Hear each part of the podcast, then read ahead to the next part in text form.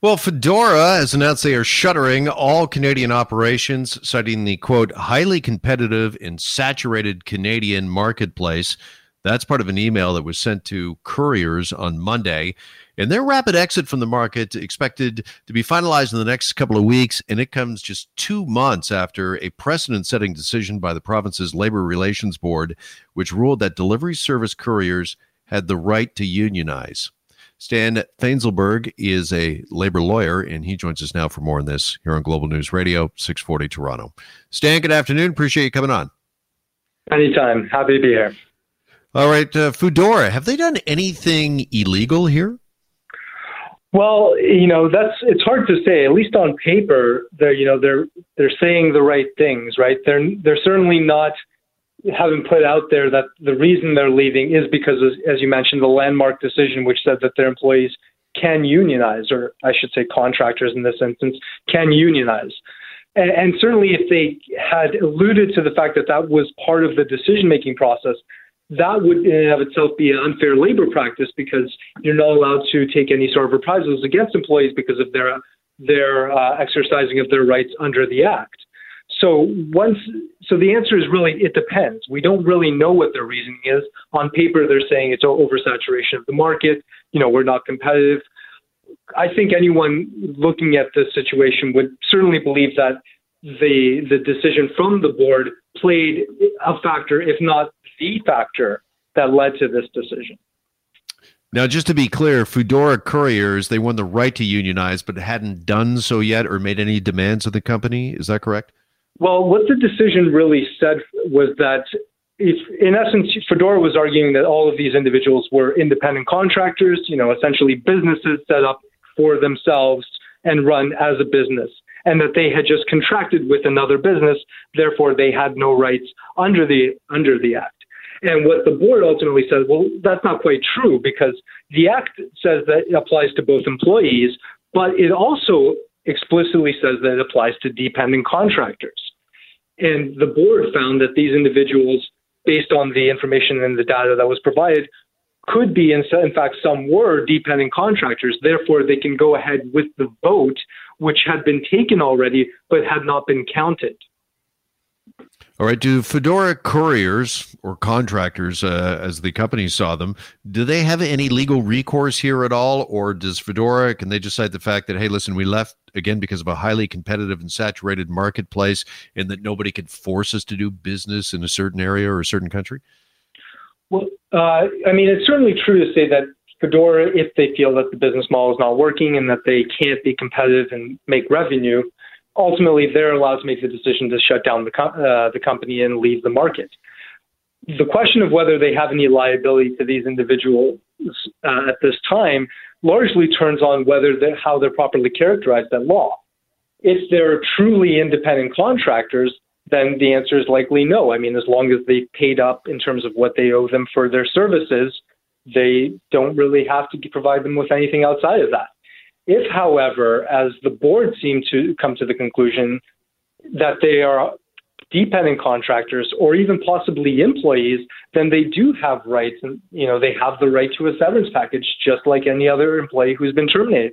Just because a company is losing money, and I, I think this is something that's lost, you know, in this in the context of what's going on around us. Just because a company is losing money does not give you the right to lay employees off or terminate them and not pay them anything at the end of the day, that, those protections are there so employees can essentially find that next job so they have some sort of safety net. And whether the, that applies to these Foodora employees, again, it would have to be established that they're either dependent contractors or employees at law. But if that's established, they are owed a severance just like any other terminated employee or dependent contractor. Yeah, is the Canadian Labor Board here that uh, ruled that they were indeed employees and could unionize? Uh, is that decision in the board? Are they kind of outliers when it comes to Foodora and some of these other apps, whether it be food delivery or Uber, of course, famously has been in the news regarding this situation too. How does the Canadian situation compare with, say, the U.S. and other places where these apps and these companies are doing business? Well, our laws are just so different from American laws in particular. I mean, in America they most states have at will employment, essentially saying that they can terminate you for any time at any and not owe you any notice or severance whatsoever unless a contract specifically says you get something. So this is certainly unique to our, you know, our country and the laws of our country. But that being said, I don't think that you know the the situation with Foodora, the fact, despite the fact that it hasn't been tested with these other apps, uh, would I don't think that a different conclusion would necessarily be reached there. I mean, all of these individuals generally operate, from my point of view, if not as employees, then certainly as dependent contractors. The amount of you know control that these companies have over these people is so uh, absolute in some instances that it's hard to really come to a different conclusion.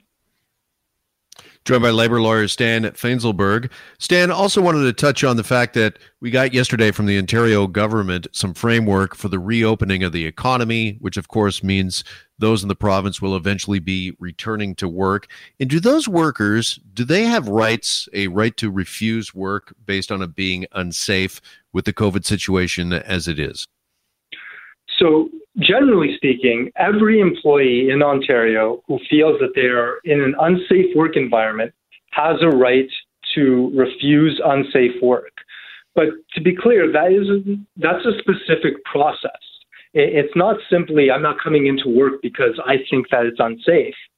Eh, you know, if you have to engage and cooperate both with your employer, and if your employer is not being cooperative, you have to engage the Ministry of Labor in your work refusal in saying that there are certain aspects of my workplace which are so unsafe that I don't have to attend whatsoever.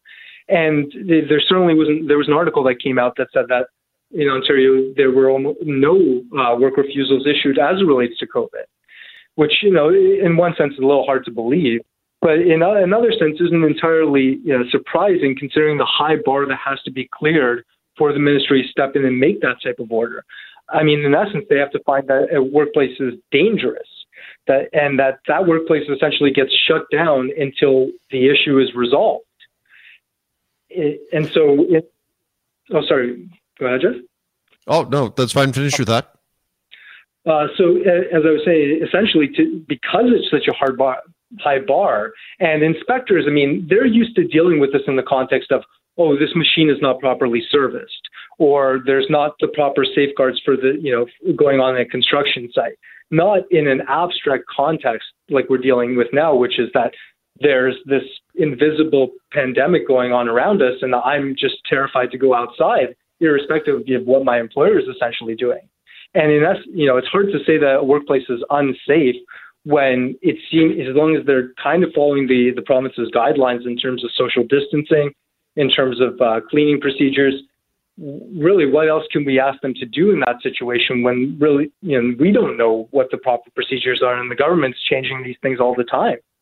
Okay, you mentioned proper procedures and guidelines. We heard from Premier Ford last hour in his daily briefing that coming in the next few days will be what he called clear labor guidelines for operating safely as we reopen the economy.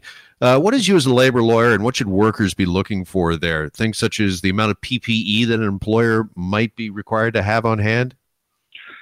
Certainly, I think PPE is seemingly, from what these all the medical professionals are saying, is is a very important aspect of this to make sure that people not only that they are safe, but they, they feel safe in going back you know, it's more than just having a safe environment, but you have to subjectively feel that you can go back to, to essentially get back to work and, and have the right mentality in getting back to work.